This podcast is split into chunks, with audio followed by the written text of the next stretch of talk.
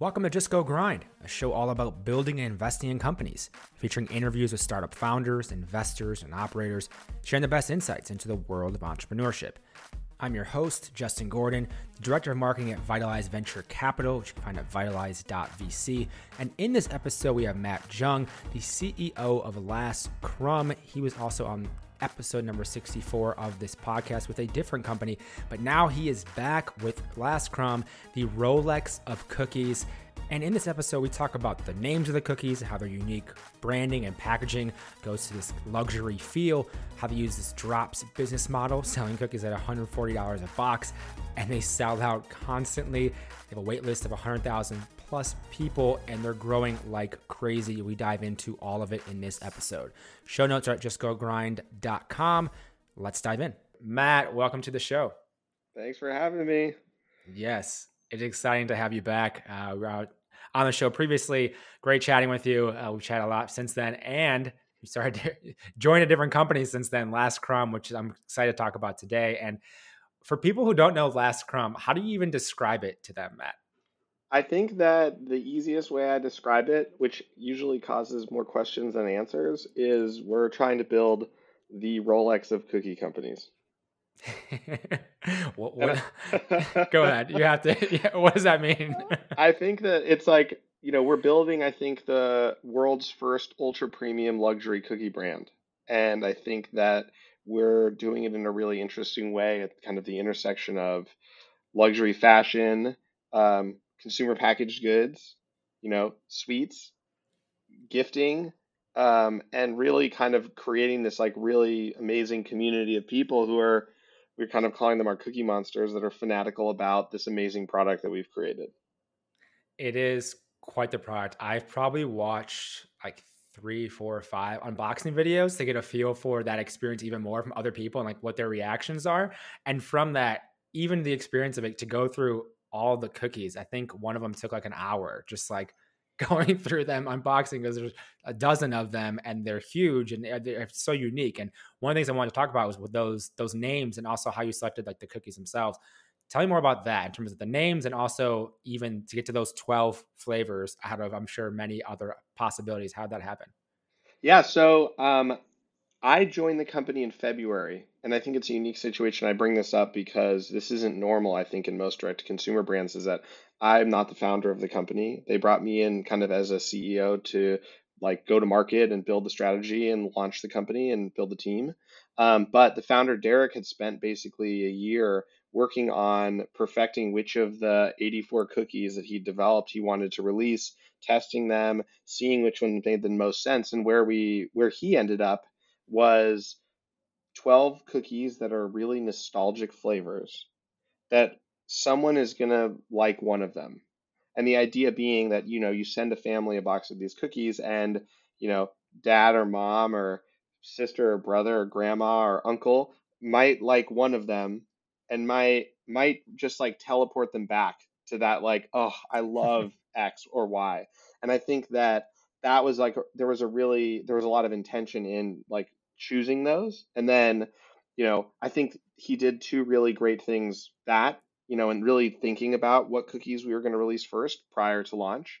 And then the second being that he over indexed on really working with amazing people to develop the brand and the voice. And so he worked with an agency called Truffle in Santa Monica who did the brand development and an amazing copywriter named Cole um, who lives, I think, in Ohio um, near me. Uh, and who's amazing as well. And like, I think that, you know, one of the things that I think about a lot is that in a world where people are trying to spin up these brands really quick, A B test, you know, we did the exact opposite, which is they spent eight months developing the brand before ever releasing anything. They spent months going over the like cookie names and descriptions and copy, which no one does. Then they hired me to kind of really build out the go to market strategy. And we spent months on that before we ever actually even sold a cookie. And so there was really like, I would say, more than a year, but a real of a year of really intentional work that went into actually like developing the brand.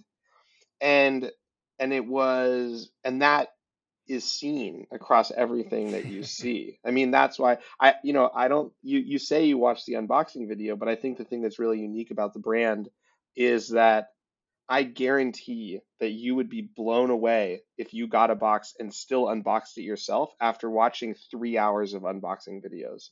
And I think yeah. that, that that's the kind of like the pillars of our values that we kind of developed after I joined was the customer experience is the most important thing. You know, both the unboxing, the packaging, and the actual cookies have to taste good, um, which they do.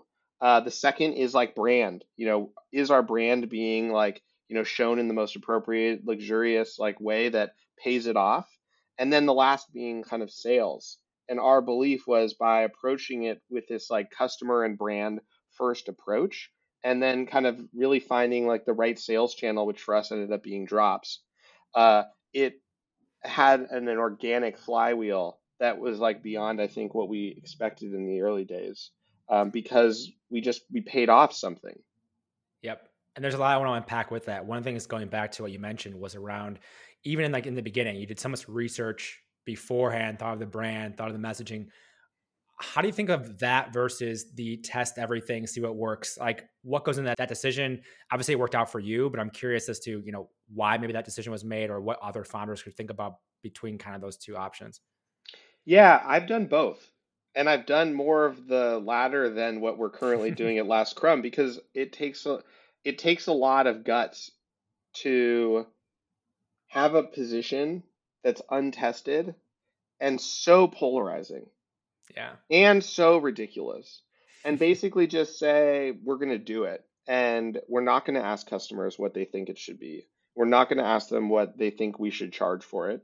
And we're going to create a market. And we're going to move the needle, I think, in a really meaningful way. And I think that for me, I think what I've learned is that I almost think it work it can work better for the right products and the right brands. It won't work for like a commoditized like product you know, because yeah. like you're a commodity at the end of the day, um, and you're trading on like price. And I think that, you know, one of the things that I learned uh, at a past startup was kind of this concept of like you want to have like a competitive edge, you know, like either community or distribution or something. And I think that for us, we had no edges going into this. I mean, we had 700 Instagram followers, we had zero emails, we had no website when I joined, and we had to create some sort of a competitive edge. And for us, it was like brand. And we really over indexed on like building that out. And I think that other founders, you know, when you A B test everything, you kind of end up being nothing sometimes because one, people don't know what they want, even if they kind of do. Also, yeah. people give you bad information, specifically the people closest to you. Um, and I think that it's hard. I mean, even we struggle with that. I mean, we have close advisors and investors who tell us to not to actively do the opposite of what we're doing. and we have it's hard to silence that voice sometimes because they don't know what they're talking about. And then if we just it, the funny thing for me is that when we do it our way, they totally fall into line and they're like, "Oh, that's really great. I want to buy that." And you're like, "Okay, well, we almost literally blew up this whole business because of like an offhanded comment that you made. and I think that derails a lot of I guess that kind of takes me to like my like biggest point that I think and the biggest key learning is that this has worked because we had a position and we were disciplined and focused and stuck to it even when we thought it might not work even when we thought it might be crazy and we held that line and I think that it's funny because looking back, like looking at it today, I'm like, wow, this is a smashing success. We've built this yeah. amazing business with this crazy wait list and all this demand, and it's all come organically. We've never spent money on marketing. And I think that it didn't feel like that the third week or like the sixth week. It doesn't feel like that thinking about next week. And I think that it's funny because I think a lot of founders, myself included, often look at all these other companies and what they're doing. And we think that there was some silver bullet. And the reality is that there isn't. And what's working so well with Last Crumb, rather than this A B testing, is that we had a position that we were willing to be wrong on. We stuck to our guns. We stayed super focused and disciplined and didn't waver from that path. And we let it organically compound. And we were great with that compounding growth and it accelerated dramatically. Whereas I think you try to do everything too early and you end up doing nothing. Yeah. Take me through that go to market strategy though. I know you obviously sent out, I don't know if you mentioned before, but you sent out some of these to different influencers and stuff, but like take me through what you were thinking about in terms of how you would go to market with this, knowing you had this great product, great branding and everything, but then actually going to market. Take me through some of that. Yeah. So like we, when we launched our first drop, we sold out authentically and we actually sold out without any of our really friends or family buying because we accidentally imported all their data into Klaviyo wrong. So they put like an embargo on it for like two weeks. You know how they do that? Like this is spam, and uh-huh. it was uh-huh. like this. Oh God! And so we we had like the perfect like pure test. And so the way leading up to the launch, which was in like the middle of April, what we did was we did two things. We realized that emails were going to be our most important asset because, and we were going to drive the drop or the sale through our email list. And we weren't going to announce it anywhere else, which sounds counterintuitive, but actually created a really focused funnel. And then the second thing we did is we realized that we didn't have the bandwidth or the resources to be in all channels. So we were only going to focus on Instagram exclusively. And we had a very focused way we were going to work with Instagram with really beautiful food porn type content on our feed and then like really like engaging the community and reposting on the stories. And everything that we were doing was trying to drive people to the website, which was like bare bones and still basically the same website we have now, which then asked them to sign up for our waitlist. And we spent four weeks leading up to the first drop. We sent it to some influencers. We sent it to people like you or me, founders, like people who I just wanted to get their hot take. Do they think this is cool? Do they think this is lame? Um, what was their initial reaction? And I would say we sent it probably to about 100 people in that four week period. So not a ton. We were yeah. at the same time stress testing like kitchen ops, like figuring out like shipping, figuring out like some of these early like operational things that we hadn't yet had to really deal with. Actually build a website backend because we had nothing. And so there were like get emails going for the first time. Like there was a lot of moving parts and we my and the team's approach was how do we do the fewest things that are the most important ones and we do them well, but we don't try to overdo it. And not doing something is better than doing it badly, was kind of my like mantra for a little while. And I got really good at saying no to everyone because, you know, obviously there's a million great ideas like TikTok, SMS, like all this stuff. And these are all just distractions until you're ready for them or you have a reason. And so I would say our Instagram in that at prior to even doing the influencer seeding, we started to like post a little bit more. I wouldn't say like move the needle. I mean, we maybe went from like 700 followers to like 1800 followers in like three months or something like that. And then we started to have people post and um, people posted and they reposted and they shared content in like a really specific way unboxing it and we we kept reposting the things that we felt were like the most in line with how we wanted the brand to be interpreted and like be uh, on the internet. And I think we had 200 emails when we launched and we sold out. And it was kind of like this fuck, we never told anyone what the flavors were. We never yeah. told anyone how much the cookies cost for our first drop. We had no idea what was going to happen if people were just going to like come to the site and be like this is dumb or if they were going to actually do it, and they did it. And then the next week, what we then found, and this is where the flywheel. So our theory, and I, I would I say that it was a theory, and our thought was that we could build a flywheel around order confirmations, order rejections, like sold out, the box getting to your door, unboxing the box, and then tasting the cookies as like five distinct flywheels where people could engage and share the brand in a really organic way, which would then drive people to the top of the funnel, which was Instagram, which drove them to the website, or straight to the website where they signed up for the waiting list. And what we found after that first drop was these people who, you know, we still continued to send a few influencers, not like hundreds. There was a big misconception in the early days that we were a fake brand that didn't sell cookies that just was giving away cookies to influencers and like trying to create this hype which couldn't be further from the truth because all we wanted to do was sell more cookies and and we kept like winding down the people we would send them to um, and have continued to do that. And what we found was that influencers were way less impactful than regular people were like you or me because our audience is hyper engaged i you know you post the cookies and i ask you oh my god what did you think how did you find those how did you get a box and you're just like flexing on me like they're the best cookies I've ever had. You're never going to get them because they're always sold out. And now all of a sudden, you know, a couple hundred people from each of the people we sold a box to would start to sign up. And I would say it worked, but it wasn't like a like lightning in a bottle immediately. And this is I think the magic of our discipline and the focus was, you know, we I think we went from like 200 to 350 to like 500 it wasn't like oh my god we figured it out. Like we still are worried like are we going to sell out every week? Do these people actually care? Do we have enough like critical mass? And i would say yeah. that there was an 8 week period where we just held the line. We did we kept doing exactly the same thing.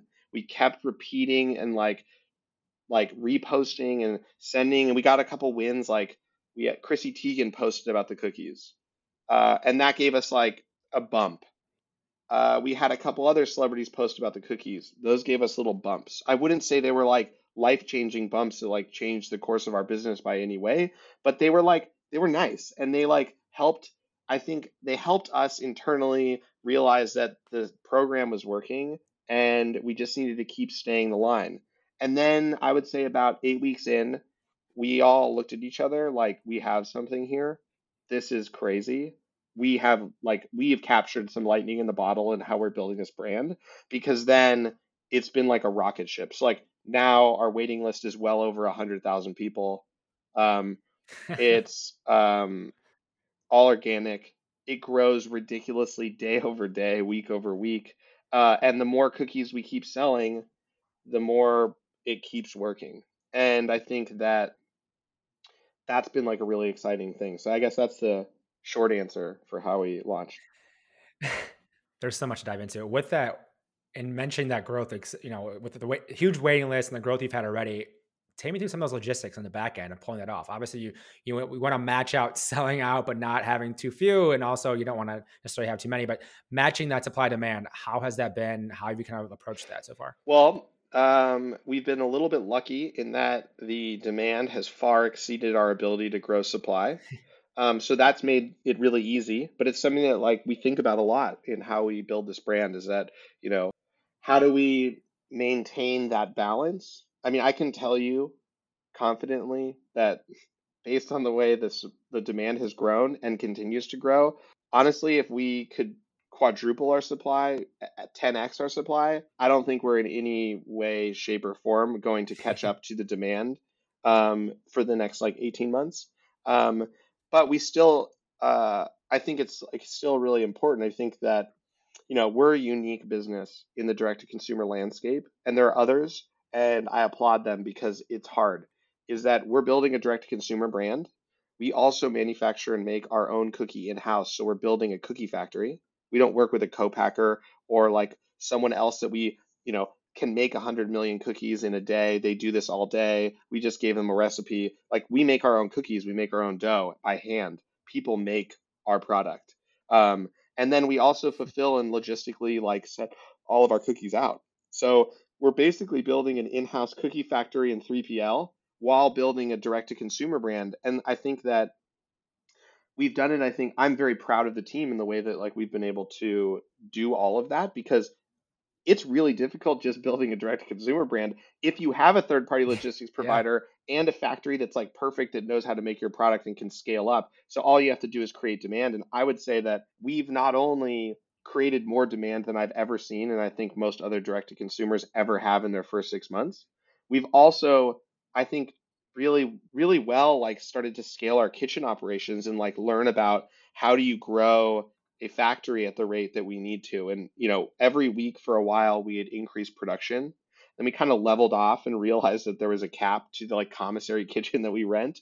Um, and we rent, we're in the process of, hopefully, we're waiting for our final permit, uh, moving into a facility that's um, eight times bigger, which will allow us to really be in our own, like I kind of describe it as like our own, you know, cookie factory. And we really, the way we thought about operations, I've been building in like six month plans. And so we just finished our like 2022 six month plan. And I kind of describe it this way we were a mom and pop roadside bakery cart that exploded and needed to turn into a early stage cookie factory. And now we're transitioning from an early stage cookie factory to an actual cookie factory. And then the next decision will be are we an international cookie factory? Are we a multi location cookie factory? Or do we just get more efficient in how we make the cookies in our own? And that'll be, you know, maybe the back half of 2022. But I think for right now, you know, we think a lot about how do we scale our ops because our goal is to sell people cookies and provide an amazing cookie. So like we've we've actively limited uh, our production when we know that we don't have enough people to make them at the highest quality. We've you know so the, you know the thing I think we try to remember is that most of the people getting our cookies are getting a box for the first time and they need to be delighted and like excited and blown away just like everyone else who's gotten a box before them and then the pressure really comes on when people start getting their second box. Because now all of a sudden, yeah. the expectations that are in your head maybe are different than what reality is. You've now created like a, you know, a fantasy of what you remembered it to be like, and it might not meet those expectations. And that's something like, well, how do we meet them? How do we make sure that we're consistent so that there's no possibility that that happens? Um, and then how do we continue to improve? So, you know, we had a box for our first uh, drops that was good but not perfect.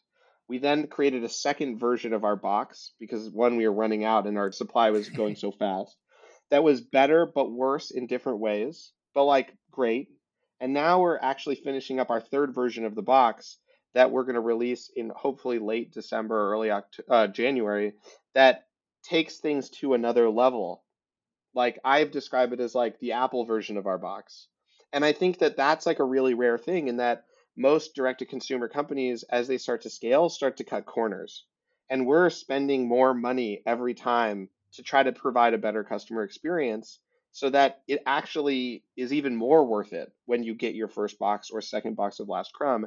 And I think that that's a really rare thing in the first, I mean, we've only sold cookies for six months and we're actively like iterating on making things better and better and better. Why do you think you're able to pull off that strategy or go with that strategy? Is it because that is going to separate you so for the future you have emails and you have this lifetime value will go up?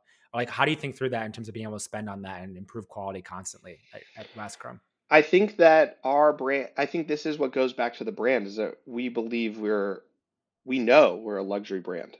We are like very indulgent. Yeah.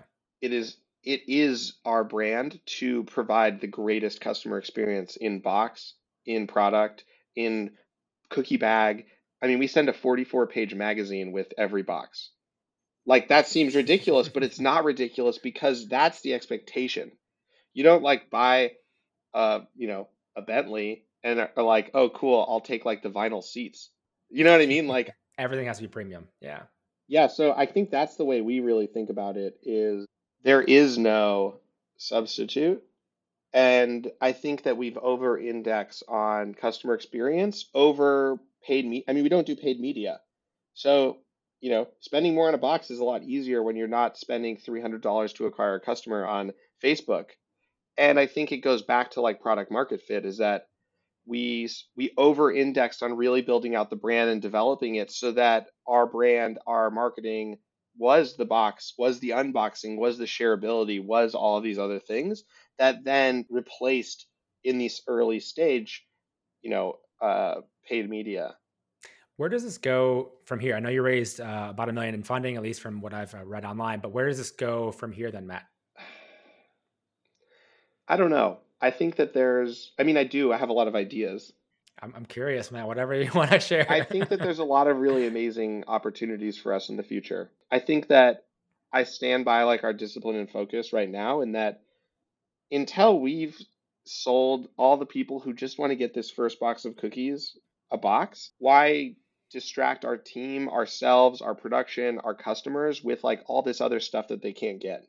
We are working on like some really interesting, like super premium, like we're working on a really cool Black Friday, Cyber Monday um, thing mm. for 20, you know, this kind of membership's not the right word because it's not a subscription, but uh, like kind of membership to something we've been testing um, that it, for 2022 that includes like new flavors of cookies, um, access, a cookie concierge, like some really exciting stuff that like some of our most like diehard customers are like begging for that we've been testing with like some investors and celebrities and different people over the last few months to see how people would interact with.